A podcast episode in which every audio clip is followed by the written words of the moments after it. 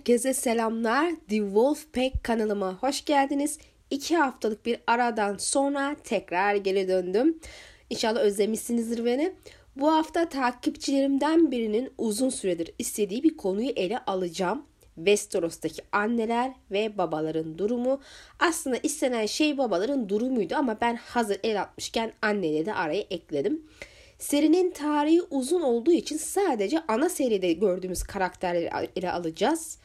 Aslında bu ele alması gerçekten çok zor bir konu. Psikoloji mezunu birinin daha kolay altından kalkabileceği ama onun dahi zorlanacağı bir meseleyi konuşacağız.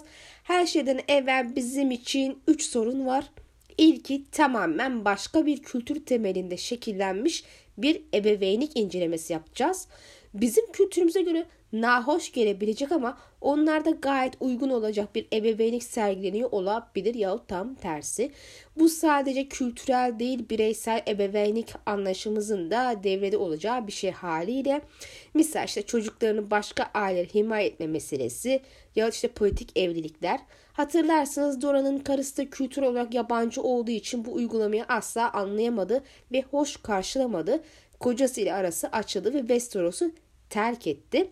Bunun dışında 21. yüzyıl aklıyla bakan bizler için bin yıl önceki bir zihniyeti algılamaya çalışmak da bir o kadar zor. Aynen az önce bahsettiğim politik evlilik meselesi gibi işte kızlarını krallarla evlendirmek için o kadar uğraş uğraş verilmesi falan şimdiki e, yüzyılın aklına baktığımızda oldukça nahoş bir şey. E son olarak da inceleyeceğimiz karakterlerin ebeveynlik hikayelerinin tamamına vakıf değiliz. Yani ya çok az şey gördük okuduk ya da neredeyse hiç bu meseleye değinilmemiş ama bizim bir iki ekmek kırıntısından yola çıkarak yorum yapmaya çalışacağımız bir şey de olacak. Bu sebeple bazılarına daha genişe değinebilecek iken bazılarını ele alamayacağız veya çok az ele alabileceğiz. Neticede elimizde hiç bilgi yoksa yorum yapabilecek bir şey de yoktur. Tüm bu sebeplerden dolayı burada değineceğimiz kim iyi anne, kim iyi baba ya da değil e, gibi meseleler şüphesiz ki gerek sizin gerek benim kişisel algı ve bakış açımın farklılıklarıyla değişiklik gösterebilir ve yeterli bilgimizin olmadığı örneklerde çok sağlıklı bir çıkarım yapam- yapmama imkanımız da mevcut. Özellikle kişisel yaklaşımlar çok etkili olacak çünkü insanlar genelde kendi tecrübelerinden yola çıkarak olayları yorumlama eğilimi gösterir. Örnek vermek gerekirse Catelyn'in kötü bir üve anne ve kötü bir anne olduğuna dair iki yaklaşım görmüştüm geçmişte. Hani biri yabancı, biri Türk farklı iki kişinin yaklaşımı tamamen kendi çocukluğunda yaşadıklarından kaynaklıydı. Bu sebeple bence bu mesele yaklaşımlarımız çok da tarafsız olmayacaktır. Dediğim gibi bir psikolog olsa bu işi daha iyi kotarır. Çünkü onun böyle yaklaşması için özel bir eğitimi var. Her neyse daha fazla uzatmadan başlayalım. İlk ele alacağımız ebeveynler elbette ki haklarında daha çok şey gördüğümüz, elimizde daha rahat yorum yapabileceğimiz ve seride de en çok öne çıkan iki kişi. Ned Stark ve Catelyn Stark. Elbette yazıyı hazırlarken e, Stannis videosunun hatırlayacağınız Jon Stark arkadaşıma da başvurdum. Şimdi başlıyoruz Ned Stark ve Catelyn Stark. Bence çok rahat yorum yapılacak ve kolay yargıya varılabilecek iki kişi bunlar. İkisinde genel olarak iyi birer ebeveyn olduğunu düşünüyorum. Şüphesiz iyi bir ebeveynlikten bahsederken kıstasım hatası olmak değil. Çünkü bu temelde zaten mümkün de değil. Özellikle de nasıl bir ebeveyn olunması konusunda özellikle o çağda belli bir eğitimden geçilmediği için herkes zaman içerisinde işte hatalar yaparak öğrenmek durumunda. E, benim için iyi bir birey ebeveyn olmanın kısası aslında çok basit. Çocuklara olan sevgisi ve düşkünlüğü çok önemli. Onlarla şartlar ölçüsünde ilgilenmek, korumak ve fedakarlık yapmalı. Elbette ben çocuğumu çok seviyorum diyen herkesi iyi birer ebeveyn değil. Çünkü gerçekten sevse bile çocuğun canını okuyan ebeveyn türlerimiz de var. Yani bunları iyi ebeveyn demek gerçekten mümkün değil. Ayrıca iyi bir ebeveyn olarak görsem bile çok da ideal tavırlar sergilemeyen ebeveynlerimiz de mevcut. Bunlar ideal ile kötü ebeveyn arasında kalan kişiler benim için. Ee, çocukların yetiştirilmesiyle genelde anneler ilgilenir biliyorsunuz. Bugün daha geçerli olan bir konudur ama bu e, özellikle o dönemde de çok daha keskin çizgilerle belirlenmiştir desek yeridir. Çocuklar belli bir yaşa geldikten sonra kızların eğitimi sadece anneler nezdinde devam ederken Oğlanları da babalarına geçiyor eğitimleri çünkü tahmin edeceğiniz üzere silah şöyle ve sonraki hane lideri olması dolayısıyla bu eğitimleri olan e, oğlan çocuklarına en iyi verebilecek kişiler de babalarıdır. 5 kitap boyunca o okuduklarımızdan yaptığımız çıkarımlara bakarsak bu durum net ve Cat için de tabii ki de aynı. Ned Stark oğlanları silahşörlük meselesinde kalenin silah ustadı olan Roderick Castle'a emanet etmiştir. Bunun dışında Arya'nın zaman zaman babaları tarafından Rob ve John'a yönetimle ilgili dersler verdiğini izlediğini okuduk. E, John'dan da benzer derslerin geldiğini okuduk ya da tavsiyeler yapıldığını falan. E mesela bazı tavsiyeler verdiğini e, işte bir lordun nasıl sesinin gür çıkması gerektiğini ve bu konuda talimler yaptırdığı gibi şeylerden bahsetmişti. Kısacası eğitim meselesinde oğlanlara gereken tüm bilgileri aktarmış, ilgilendiğinden eminiz. Başka hanelere himaye verme meselesi çok yaygın bu durum Westeros'ta. Ned'in kendisi ve ağabey de bundan zamana nasibini almış. Ama görüyoruz ki varisi olan Rob'u ya diğer küçük oğlanların hiçbir şekilde bir yere himaye için gitmediğini okuduk. Theon'u saymazsak kendisi kimse himaye etmemiş. Bunun sebebine değinilmiyor ama muhtemelen net çocuklarının eğitiminden bizzat sorumlu olmayı tercih etmiş ve bu konuda başka ailelere güvenmemiş. Belki de nispeten kısa bir zaman önce ailesindeki neredeyse herkesi kaybettiği için çocuklarını uzağa göndermeye gönlü razı olmamıştır. Diğer yandan Arya'nın toplumsal kurallara aykırı olarak e, kılıç taşımasına ilk başta direnmesine rağmen daha sonra direnmenin anlamsız olduğunu görüp kabullendiğini ve kendi denetiminde onun da kılıç eğitimi almasına izin verip destekleyici olmaya başladığını okuduk. Genel anlamda her ebeveyn gibi Ned'in de kendi kuralları mevcut şüphesiz ve çocukların bunlara uygun hareket etmesini istediğini gözlemliyoruz ama bunu dayatma şeklinin şu ana kadar sağlıksız olduğunu görmedik. Oğlanların özgüvenlerinin yerinde olduğunu ve iletişim kurmada sorun yaşamadıklarını gözlemliyoruz. Hatta Bran'ın kendini sevdirme becerisine bakarsak onun sosyal ilişkileri çok daha iyi denebilir. Ayrıca kızlarıyla olan ilişkisine baktığımda babalarıyla olan çok rahat iletişimlerini e, gözlemledim. Oldukça anlayışlı davranıyor ve bence çocuklar arasında herhangi bir ayrıma gitmiyor. 5 faktörlü kişilik kuramına göre bir yaklaşım sergilersek bence Ned Stark dışa dönük, duygusal olarak istikrarlı, uyumlu, makul bir seviyede öz denetim sahibi ve nispeten yeni gelişimlere açık bir ebeveyn resmi çiziyor. Ayrıca demokrat ebeveyn türüne giriyor ki e, bu kişiler ideal ebeveynler olarak kabul edilir. E, çocuklarına güvendiklerini hissettirir, destekler ama elbette koydukları bir sınır çizgi vardır ve bunlara uymalarını ister. Ama bunun sebeplerini tabii ki açıklar. Sevgi dolu, sabırlı ve duyarlıdırlar. Ned'in bilhassa kızlarıyla olan ilişkisinde bunları daha net gözlemledik. Tüm bunlarda onun kızları ve oğluyla olan ilişkisini oldukça sağlıklı ve sıcak yapıyor. Bir ihtimal buna istisna olarak Theon'u ekleyebiliriz ama Eteo'nun özel durumu göz önüne alındığında Ned'in ona karşı çok sıcak ve samimi bir ilişki kurmaktan kaçınmaya çalışması anlaşılabilir. Eteon himaye edilen biri değil zaten. Babasını hizada tutmak için esir konumunda biridir ve her an kellesi gidebilir. Ned bunun bilincinde olduğu için Theon'a kendi oğluna verdiği sıcaklığı tam olarak vermemiştir ama diğer tüm ihtiyaçlarını karşıladığını biliyoruz. Zaten kendisi oğlu da değil. Bunu da biliyoruz. E, Catelyn Stark'a gelirsek onu her ne kadar iyi bir anne olarak görsem de bence çok ideal bir anne örneği değil. Ama benim için çocuklarına duyduğu sevgi, ilgi ve fedakarlıktan kaçınmayacak tavrı en azından onun iyi bir anne olmaya çabaladığını gösteriyor. Ama dediğim gibi ideal bir ebeveyn olduğunda iddia edemem. Çünkü bütün çocuklarıyla Ned Stark kadar sağlıklı bir ilişki kurmaktan uzak ve bazı çocuklarda istemese bile duygusal yaralar açtığını düşünüyorum.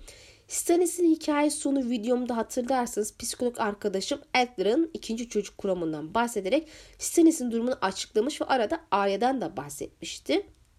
Serimizde bir ikinci çocuk sendromu olduğu aşikar. Martin bundan bilinçli ya da bilinçli şekilde haberdar ve bunu seride işlemiş. Arkadaşımın sözleri kuramı yeniden bir hatırlayalım.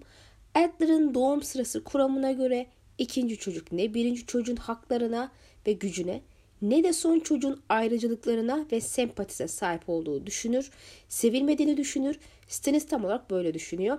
Asla Robert kadar güçlü olamayacağına, asla Wendy kadar sevimi bulunmayacağını düşünüyor. Bu düşünce o kadar esir etmiş ki onu bir yerde olan kendi kendini doğrulayan kehanete dönüşüyor. Robert ve Renly neden seviliyor diye düşünmüyor. Kendini sevdirmek için hiçbir şey yapmıyor. Hatta sevdirmek için elinden geleni yapıyor. Bu kurama göre ikinci çocuklar hayatın adaletsiz olduğunu düşünür. Genelde adalet ve eşitlik konuna takıktır. Yine bu kurama göre ikinci çocuk diğer kardeşleri kadar yetenekli olmadığına inanır. Bu inanç sebebiyle ilerleyen yaşlarda ya baş kaldırıcı ya da yenilgili kabul eden ezik ve karamsar bir insana dönüşür. Kuramcılara göre ilk çocuk heyecanıyla en çok ilk çocuğa üzerine düşülür. Tabi en fazla sorumluluk ve en fazla disiplin de bu büyük çocuğa uygulanır. Westeros'ta ilk çocuklar doğrudan her şeyin varisi ve geleceğin lordu olarak görülüyor. Bu yüzden ikinci çocuğun kendini önemsiz hissetmesi ve ispat çabası diğer çocuklardan kat kat fazladır. Mesela Bran de ikinci varis ama böyle bir tutum içinde değil. Yetersiz hissi yok çünkü babası onun da önemli olduğunu doğum sırasından bağımsız olarak değerli olabileceğini göstererek büyüttü onu. Muhtemelen Oberyn de öyle büyüdü ama Catelyn için aynı şeyi tam olarak söyleyemem. Oğulları için bu şekilde davranmadı muhtemelen ama Arya'yı Sansa'dan yetersiz hissettirdi hep. İki kardeş arasındaki çekişmenin sebeplerinden biri bu. İkisinin de değerli olduğunu, aile içinde biricik olduğunu hissettireceğine Arya'yı Sansa kalabalığına sokmak istedi. Düşünsenize bir Sansa'yı Veliaht Prens'le evlendirmek istiyor. O olmasa da muhtemelen Azam Lord'unun oğluyla evlendirecekti bir tane. Ya Arya'yı Frey'lerin bilmem kaçıncı önemsiz çocuğuna vermişti. Hani Kate'in oğlu arasında Bran'a daha düşkün olduğunu düşünmemiz için sebepler olsa da oğullar arasında ayrım yapına dair bariz bir olay okumadık ama kızlar arasında ayrıma gittiği ve farklı davrandığını çok net gördük. Arya'nın hikaye gelişimi videolarımı hatırlarsanız Arya'nın güzellik ve benzeri konularda oldukça özgüvensiz olduğunu ve her eylemin annesi ve rahibe tarafından bir skandal olarak adlandırılıp eleştirildiğini okuduk. Kate Arya'dan belli beklentilere sahip ama Arya Stark bu beklentileri asla annesine veremedi ve bu da gerek ablasıyla gerekse annesiyle olan ilişkisinin belli oranda kötüye gitmesine sebep oldu. Hatta çatışmanın ana sebebi haline geldi. Ailenin ikinci kızı olarak ailede ablasının gölgesinde ve onunla kıyaslanıyor ve ladylik derslerinde ne kadar kötü olduğunu biliyorsunuz. İlk Arya Povun'un bariz dikkat çeken özelliklerinden biri de Arya'nın kendisini Sansa ile kıyaslaması çünkü hep öyle olmuş ve onun yanında yeteneksiz ve yetersiz olduğunu düşünüyor. Kendi sahip olduğu yetenekleri önemsemiyor. Bunlar önemsiz kabul ediliyor onun için. Çünkü diğerleri öyle kabul etmiş. Yani annesi ve rahibe öyle kabul etmiş. O da öyle kabul ediyor. İlk doğan olduğu için hem güzellik hem de yetenek gibi şeylerin Sansa'ya gittiğini, geç doğmasından dolayı kendisine hiçbir şey kalmadığını inandığını gördük. Ayrıca hayatın adaletsiz olduğundan dem vurduğunu da okuduk. Bunun sonucunda da kendisi baş kaldıran asi bir tavra sahip. Yani her şey ikinci çocuk kuramına uygun ilerlemekte. Arkadaşımın sözleriyle Cat ona öğretilen toplumsal cinsiyet normlarını veya feodal hiyerarşiyi aşırı önemsiyor. Çocuklar arasındaki ilişki kişiliklerin ayrıcı özelliklerinin onun için önemi yok. Çocukları ona benzer kurallara uyarsa iyi, aksi takdirde değiştirmeye çalışıyor. Kısacası Cat'in otoriter ve yeni gelişimlere açık olmayan bir ebeveyn olarak kızına olan takdirini açıktan göstermek için kurallarına istediği davranışa uyma şartıyla hareket ediyor gibi görünüyor. Sansa açısından net bir sorun görünmese de aile bu kurallara uymadığı için aşağılık duygusu geliştirmiş halde ve kavgacı, sinirli ve fevri hareket eden bir kişiliğe sahip. Yani bizim kızın millete saldırmasının temel bir sebebi içinde annesine karşı biriktirdiği öfke olabilir belki. Eğer hatırlarsınız nehir topraklarında ailesinin teslim edileceğini umut ederken görünüşünün kötü olduğunu vurgulamış ve annesinin onu geri isteyip istemeyeceğini sorgulamıştı.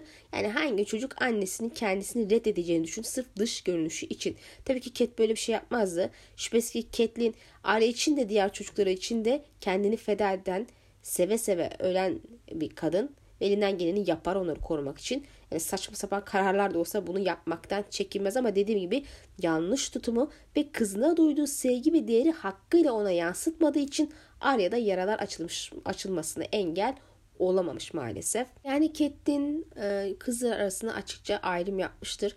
Birini geleceğin kralı ile evlendirmek ya da azam Nordu ile evlendirmekten aşağısını kabul etmezken diğerini Frey'lerin bilmem sonundan kaçıncı çocuğu ile nişanlandırmada beis görmemiştir. Tüm ilgisini daha iyi davranışlar sergileyen Sansa'ya yönlendirmiş, onun tabiriyle aileden bir lady çıkarma umudunu kesmiştir. Dediğim gibi Cat ebeveynlik türlerinde otoriteye giriyor 5 faktörlü kişilik kuramına göre ise yeni gelişimlere kapalı en azından kızlarına olan tavır da böyle. Ailenin farklı kişiliği ve ilgilerini kabullenmiyor. Öz denetimi çok yüksek. Bunun fazla olmasa çocuklarla olan ilişkilere zarar veriyor. Otoriter ve katı bir ebeveynlik tutumu sürüklü, sergiliyor. Ayla'nın durumuna ek olarak Sansa'yı baktığımız özerk, yaratıcı ve sorgulayıcı bir birey olmaktan uzak yetişmesine sebep olmuş. Çünkü bu tür ebeveynler buna sebep veriyor. Muhtemelen oğlanların eğitiminden baba sorunu olduğu için onlar bundan etkilenmemiş. Buna ek olarak arkadaşımın dediğine göre tamamen uymasa da Sansa Nez'in aşırı koruyucu tutum sergilemiş olabileceğini çünkü Sansa'nın dış dünya karşı hazırlanmadığını ve böyle kişilerin dünyayı toz pembe görüp hep başkalarının güdümünde hareket ettiğini ifade etti. Sansa'nın kral topraklarındayken Cersei'nin ve sonrasında da serçe parmağın güdümünde hareket ettiğini unutmamak lazım. Cat'in uyumluluk seviyesi için sanırım orta diyebiliriz ve duygusal olarak nispeten dengeli bir ebeveyn. Ayrıca dışa dönük biri toparlar isek Westeros kıssasında Cat iyi bir ebeveyn sayılır ama kesinlikle ideal bir ebeveyn olarak gösterilmez. Bu konuda net ondan çok daha iyi ve ideal. E, Catelyn nezdinde Jon olan yaklaşımda ele alınabilir belki. Yani üvey anne konumunda olduğu için nispeten tabi. Ama Jon piç doğumlu biri olarak hikayede yer alması Cat için onu özel bir duruma sokuyor. Neticede kimse kocasının piçine üvey annelik yapma, yapmadığı için e, eleştirilemez. Böyle bir sorumluluk yüklenemez.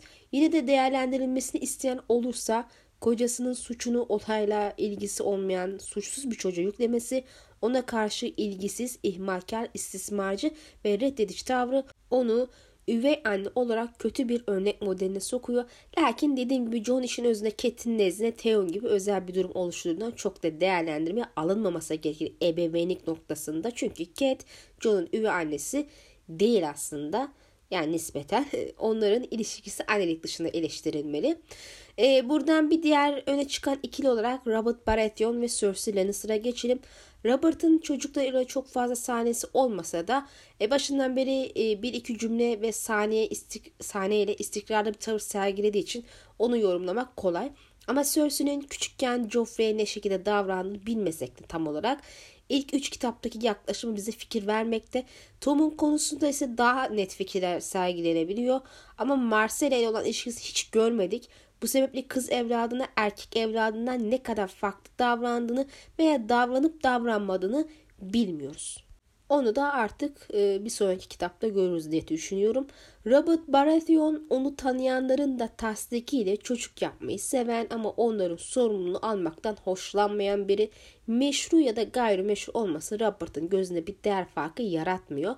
Mayasson ilk evladı ilk göz ağrısı olduğundan belki ona karşı ayrı bir düşkünlüğü, ilgisi var gibi. Hatta onu başkente getirmeyi bile düşünmüş ama Cersei'nin tehdidi üstünden üstüne vazgeçiyor. Fakat neticede her şekilde tüm çocuklara karşı ilgisiz, ihmalkar bir ebeveyn türü sergiliyor.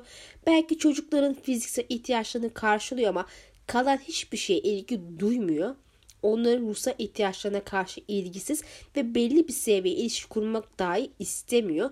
Çocukların tüm sorumluluğu annelerine ve diğerlerine bırakmış görünüyor. Hali Joffrey vakasında gördüğünüz gibi çocuk babasının ilgisini çekmek için uğraşır ve bulamazsa baba figürüne yakın birine yaklaşabilir.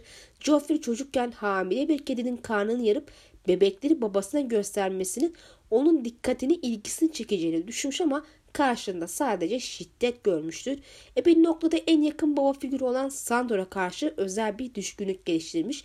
Belli ki kendi babasından umudunu kesmiştir. Bir de anne babasının sürekli kavga ettiğini düşünürsek Joffrey temelde çok sağlıksız bir ortamda büyümüş ve bugün gördüğümüz o kişilik bozuluğu tavırlarından bunun büyük etkisi olduğunu söylemek sanırım yanlış olmayacaktır. Böyle ailelerde çocuğun saldırgan madde bağımlılığı kullanım ve suça karışım ihtimali yüksektir. Ee, uzun lafın kısası Robert gerçekten çok berbat bir baba. Adamın tek iyi olduğu şey savaşmak yani. Bir de çocuk yapmak o kadar. Cersei Lannister için ise doğrudan psikologumuzun sözlerini alıntılayacağım. Cersei'de muhtemelen narsist kişilik bozukluğu var. O yüzden o narsist ebeveyn dediğimiz türden onun en çok Joffrey ve Tommen ile ilişkisini gördük. İkisinin tavırları tamamen farklı. Joffrey için aşırı hoşgörü tutuma sahip. Çocuğa herhangi bir sınır koymuyor. Her yaptığını hoş görüyor. Bu yüzden çocuk dış dünyada da her şey hakkı, hakkı olduğunu düşünüyor. Peki Cersei neden Joffrey'e karşı bu tutuma sahip? E yorumlar farklı olabilir. Bir nedeni Robert'ın çocuğa ya ilgisi ya da aşırı sert davranması olabilir. Bazen ailelerde ebeveynlerden biri çok baskıcıysa, baskıcıysa diğer taraf bunu dengeleyeceğini düşünüp aşırı hoşgörü tutuma sahip olabilir. Tek neden de bu değil bence. Başta da dediğim Cersei narsist. Kendini herkesin ve her şeyden üstün görüyor ve Joffrey ona benziyordu. E, narsist birisinin kendine en çok benzeyen çocuğa karşı bu kadar izin verici olması beklenebilir bir şey. Gelelim Tom'una. Tom'un daha küçük olsa da Cersei hiç benzemiyor. Narsist ebeveynler çocuklarını kendilerinin bir uzantısı olarak görürler. Cersei onun bu kırılgan yapısından rahatsız oluyor. Yeterince güçlü olmadığını düşünüyor. Narsist ebeveynler çocuğunu düşünür gibi görünseler de genel olarak kendini düşünürler. Bazen çocuklarını rakip olarak görürler. Çocuğun istekleri kendi istekleri çatışınca çocuğun isteklerini görmezden gelirler. Cersei de genelde Tom'un ona karşı çıktığında sinirlenip şiddet uyguluyor zaten. Narsist ebeveynler çocukları kendi önüne geçsin istemez. Tom'un fikir belirtmesine ben kralım demesine bu yüzden bu kadar karşı muhtemelen. Tom'un için aşırı otoriter tutum diyebiliriz ebeveyn tutum için ama kesinlikle narsist tutum da var. Cersei çocuklarını sevse de serideki en kötü ebeveynlerden biri. Belki Jamie de burada konuşulmalı arkadaşlar ama çocuklarını dölden öteye görmemiş biri için söylenecek çok bir şey yok. Buna biraz da şartlar zorlamış gibi dursa da e, Jamie dayı sıfatıyla bile çocuklarla ilgilenmediğinden e, onları kale almadığı için burada Robert'a benzer bir ihmalkar baba figürü çiziyor. Gerçi son kitapta Tom'una sahip çıkma kararı almışsa da biz eylemlere odaklanıyoruz. Buradan bir diğer kötü ebeveyne geçiyoruz. Randy Tarly. Semih'in hikayesini öğrendiğimize göre kendi oğlunu toplumsal cinsiyet rollerine göre yetiştirmek isteyen bir diğer ebeveyn figürü olarak öne çıkıyor ve ona göre iyi bir lord ancak iyi dövüşen, savaşçı gibi görünen biri olabilir. Sert ve vurdum vurdu kestim kesik olacak. Yani Semih bunun için çok zorladığını, dövdüğünü hatta bugünün e, tabiriyle koca karı yöntemleri kullandığını biliyoruz. Artık umudu kestiğinde ve yeni bir oğlu doğduğunda da varisi olmaya uygun görmediği Sem'in ardından e, aradan çıkartarak küçük oğlunun önünü açmak için büyük oğluna iki seçenek sunuyor. Öl ya da nöbete katıl. Andy Tarly serideki en kötü babaların başlığında geliyor desek bence yeridir. Kendisi despot, istismarcı ebeveyn figürüne giriyor oğlunu hem fiziksel hem ruhsal olarak istismar eden biri dahası onu reddeden bir baba figürü olarak da karşımıza çıkıyor. Sam de zaten babası tarafından istismara uğrayan ve reddedilen biri olarak sürekli korkan ve kendine öz saygısı güveni olmayan bir kişiye dönüşmüş. Nöbete katılmasına ve onca yaşadıklarına rağmen babasının onaylamayan sesi hep bir beyninin içinde bir köşede durup ona seslenip ondan korkuyor. Baba çocuğu dünyaya karşı ve kendisine karşı korumayıp korku unsuru haline gelince de Sam de bütün dünya karşı ürkek ve korkak, güvensiz bir hale gelmiş doğal olarak. Tywin Lannister bir diğer kötü ebeveyn. İkizlere karşı kabullenici ve onlar için büyük umutları olduğunu görüyoruz. Özellikle Jaime'ye karşı bir düşkünlüğü var. Çünkü muhtemelen onun kendisi olduğunu düşünüyor. Lannister ismine layık görünen ve bu miras taşıma en uygun kişi görüntü olarak en azından. Ee, Cersei de elbette kraliçe olmaya layık bir kadındır. Bu sebeple onu Prens Rhaegar ile evlendirmek istemiş ve muhtemelen Eliye evliliğine rağmen başkent onu bu sebeple getirmiştir. Onlar Tywin'in altın çocukları. Böyle oldukları için de tahmin ediyorum ki altın çocuklarını imkan ölçüsünde şımartmış, şımarmalarına izin vermiştir. Tywin'in kendisi de bence narsist bir kişilik. Ailesinin en üstün hanenin başında olduğuna hatta bir numara olduğuna ve her şeyin en iyisine layık olduklarına inanıyor. Ve tabi olarak Çocuklarını da buna göre yetiştirmiş.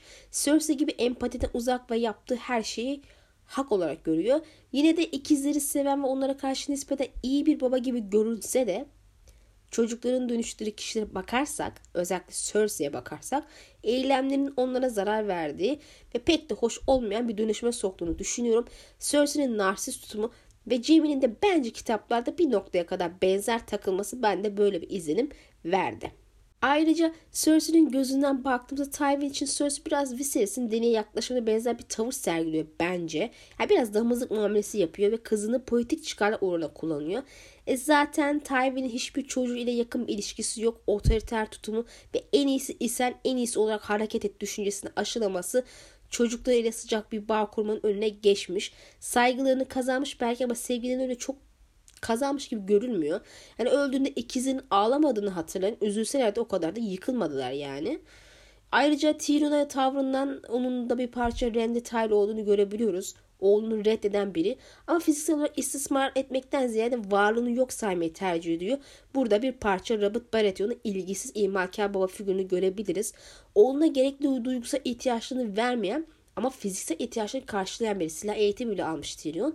E, gerçi bazen duygusal olarak istismar eden sözler ettiğini gördüğümüzde yok değil.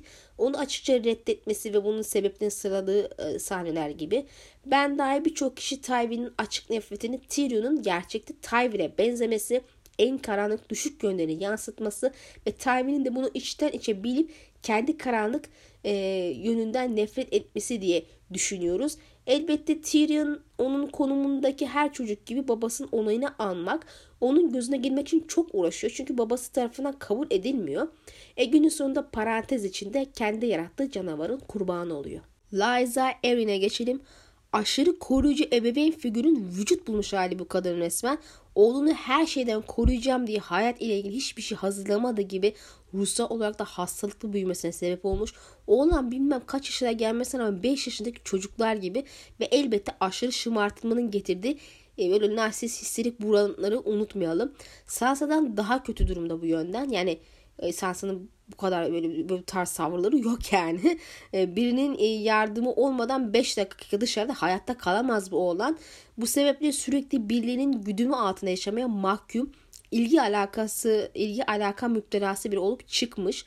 İlgisiz bir ebeveyn olmak kadar aşırı ilgili bir çocuğa düşkün olmanın aşırı sevginin de bir bedeli var ve gördüğünüz gibi iyi sonuçlar doğurmuyor. Hayatın zorluklarına karşı çocukları korumak yerine onları hazırlamak gerekiyor. Çünkü e, asla sonsuza kadar yanında kalamazsınız çocukların.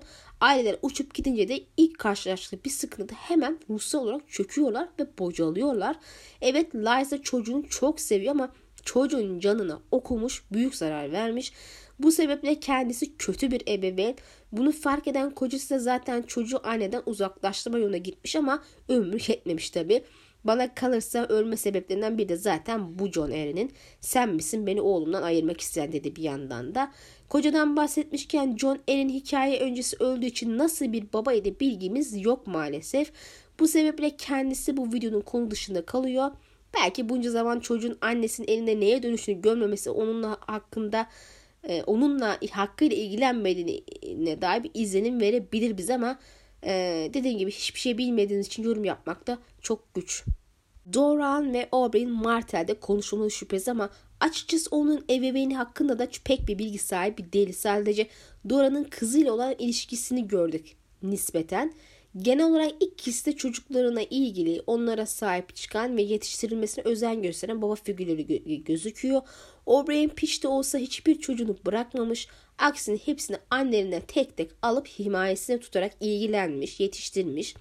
Edindiğim izlenime göre çocuklar arasında ayrım yapmadığı gibi Peach olmalarını ona hissettirmemiş ki e, Don'da zaten bu çok da bir sorun değil. Çocukların babalarına olan sevgisine bakarsak da ilişkileri gayet iyi gibi. Doran ve Ariane arasında mesafeli bir ilişki gördük.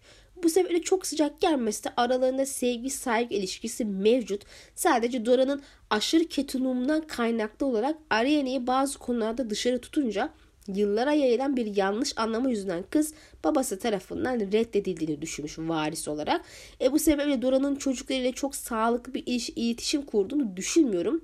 E, hatta Ariana bu reddedilme hissi yüzünden belki de biraz yalnız hissetmiş. Hep babasına goculmuş ve bu da belli bir mesafe ve iletişimsizlik doğurmuş. Ona söylediği sert sözler yüreğinden, yüreğindeki acı yüzünden ve elbette babasının arkasına iş çevirerek ipleri eline alan tavırları da belki biraz isyan biraz da ben varis olmaya uygunum diyerek kendini kanıtlama çabası. Ariane'yi genel olarak istediklerini yapan bir kişi olarak algıladığımdan Dora muhtemelen kızının her istediğine ya çoğu şeyine evet diyen bir baba figürü olabilir. Tabi yere geldiğinde cezalandırmasını da biliyor gördük. Bana göre varisi olduğu için kızını yönetmek gibi konularda çok daha iyi, iyi yetiştirmesi gerekirdi. Biraz eksik kalmış gibi. Ayrıca ona biraz daha güvenip iletişimi sıkı tutması gerekse de Ariane özgüven sahibi kendi kararlarını alıyor ve eyleme geçiriyor. Bu yönden baktığımızda kızını güçlü yetiştirdiğini görebiliyoruz. Bazı hata ve eksiklerine rağmen Doran ve Oberyn'in iyi babalar olduğunu söylemek sanırım mümkün. Mace Tyrell ele alınması gereken bir diğer baba figürü olsa da bu da ebeveynliği hakkında fazla bir şey bilmediğimiz kişilerden hatta hiçbir şey bilmiyoruz gibi bir şey. Mace Tyrell'den bahsedelim. Mace konusunda kızını damızlık görüyor Tywin gibi diye düşünmüş ama Yine de elde veri olmadığından nasıl bir baba olduğuna dair fikir belirtebilme durumunda değildim ama e, arkadaşım benimle aynı fikirde değil. Bu sebeple sözü doğrucu ona bırakıyorum. Öncelikle Westeros toplumunda kızını politik çıkarlar için kullanmayan 2-3 insan vardır. Evlilikler %90 bu amaçla yapılıyor. Diyardaki tüm lordlar gibi Mace kızını kraliçe yapmak istiyor. Adamın gücü var ve amacı için gücünü kullanıyor ama kızını damızlık olarak gördüğünü düşünmüyorum. Viserys'in deneyi evlendirmesinden farklı yani. Evet kızını küçük yaştan itibaren manipüle ederek kraliçe olma isteği tetiklemiş olabilir ama kızı bir şeye zorluyor gibi de görünmüyor. Üstelik kız her şeyden de haberdar. Hani Sansa gibi güzel olsun, nazik davransın diye yetiştirilmemiş. Kendini koruması da öğretilmiş. Akıllı davranması da öğretilmiş. Herkese güvenmemesi gerektiği de zaten kızını yüksek bir lordla ya da kralla evlendirmek istemenin kötü bir yanı olduğunu da düşünmüyorum.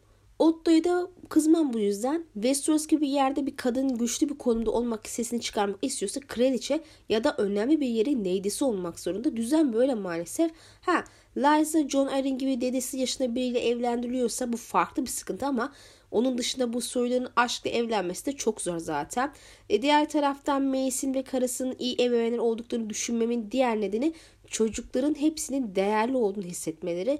Tywin veya Renly gibi ruh hastası babası olsa varislik sakat çocuğa kaldı diye hoşlanmayabilirlerdi misal. Ama burada böyle bir şey yok. Ailede herkesin ama şövalye olarak ama kraliçe olarak ama bilgi lord olarak bir işlevi var. İyi ebeveynler olduklarını düşünme bir diğer neden ise kardeşlerin arasının iyi olması. Bir ebeveyn çocuklar arasında adaleti gözetip hem eşit severse kardeşler de birbirini sever. Baba adalet gözetmezse kardeşler arası ilişkiler hep sorun olur. Seride sağlıklı kardeş ilişkisi olarak Stark çocukları ve Tyrell çocuklarını görüyoruz. Demek ki Tyrell'ler de tüm çocuklarına değerli bir biricik hissettirmişler ki kardeşler arasında rekabet makul seviyede kıskançlık yok. Eldeki verilerle Mace'in iyi bir baba olduğunu düşünüyorum. En azından Westeros standartlarında. Bruce Bolton. Açıkçası bence iyi bir adam bile değil ama iyi bir baba olabilir mi?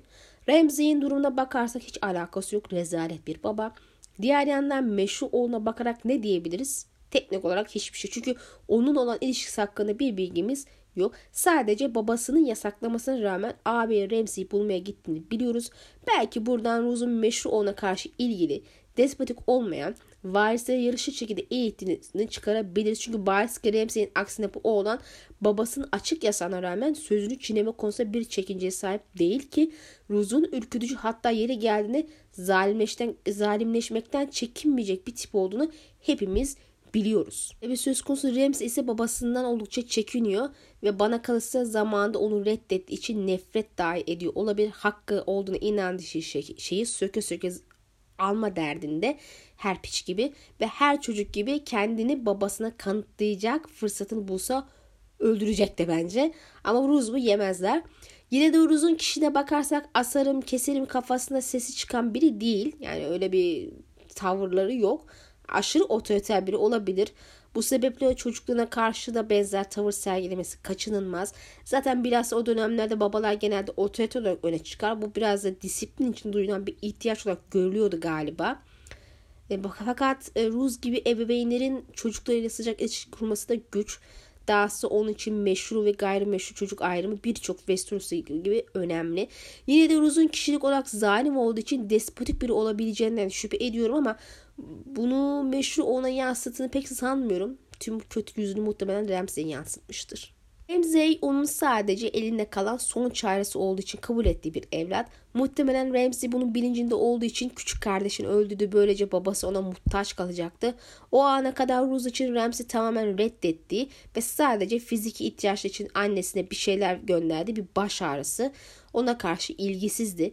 Tecavüzden doğması, babasının onu reddetmesi ve ilgisizliği, annesinin muhtemelen onu dolduruşa getirmesi ve babasının leş isini onu oldukça kötü etkileyen bir manya ona göndermesi gibi şeyler eklenince Ramsey sosyopat özellikler sergileyen birine dönüşmüş duruyor.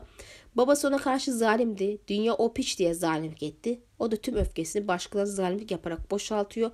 E, sosyopatlar genelde öfke dolu olur. Hiçbir empati, pişmanlık, vicdan azabı yok. E, biraz da yani biraz da narsistik var sanırım. Kendisini çok harika gören ve çok becerikli bir tip olarak pazarlıyor ama Ruz'a bakacak olursa kılıcı bile kasap gibi sallıyormuş. Ve babasından gizli saklı işi yaptığını zannetse de aksine Ruz onu sürekli kontrol altında tutmayı biliyor. Her hareketinden haberdar en yakın adamları bile aslında babasının adamları ki aslında e, Remzi'nin kişiliği düşünürse bu kontrol altında tutma meselesi gerçekten gerekli. Yoksa baş ağrısı olur Rose için ama benim asıl ilgimi çeken şey Rose'un Remzi'nin yaptığı tüm o korkunç şeyleri küçük eğlence olarak değerlendirmesi. Muhtemelen baba da oğul gibi sosyopat veya psikopat olabilir ya işte buna yakın bir şey ne varsa artık. Çünkü Rose'un duygusu bir tip olduğunu söylenir. Ayrıca çok zeki ve hesapçı olduğu da aşikar ilk gece hakkını almak için bir kadına tecavüz etmesinden ve sonrasında yaptıklarından anladığım kadarıyla arzu ettiği bir şey yapmaktan çekinmiyor. Bir sınırı yok.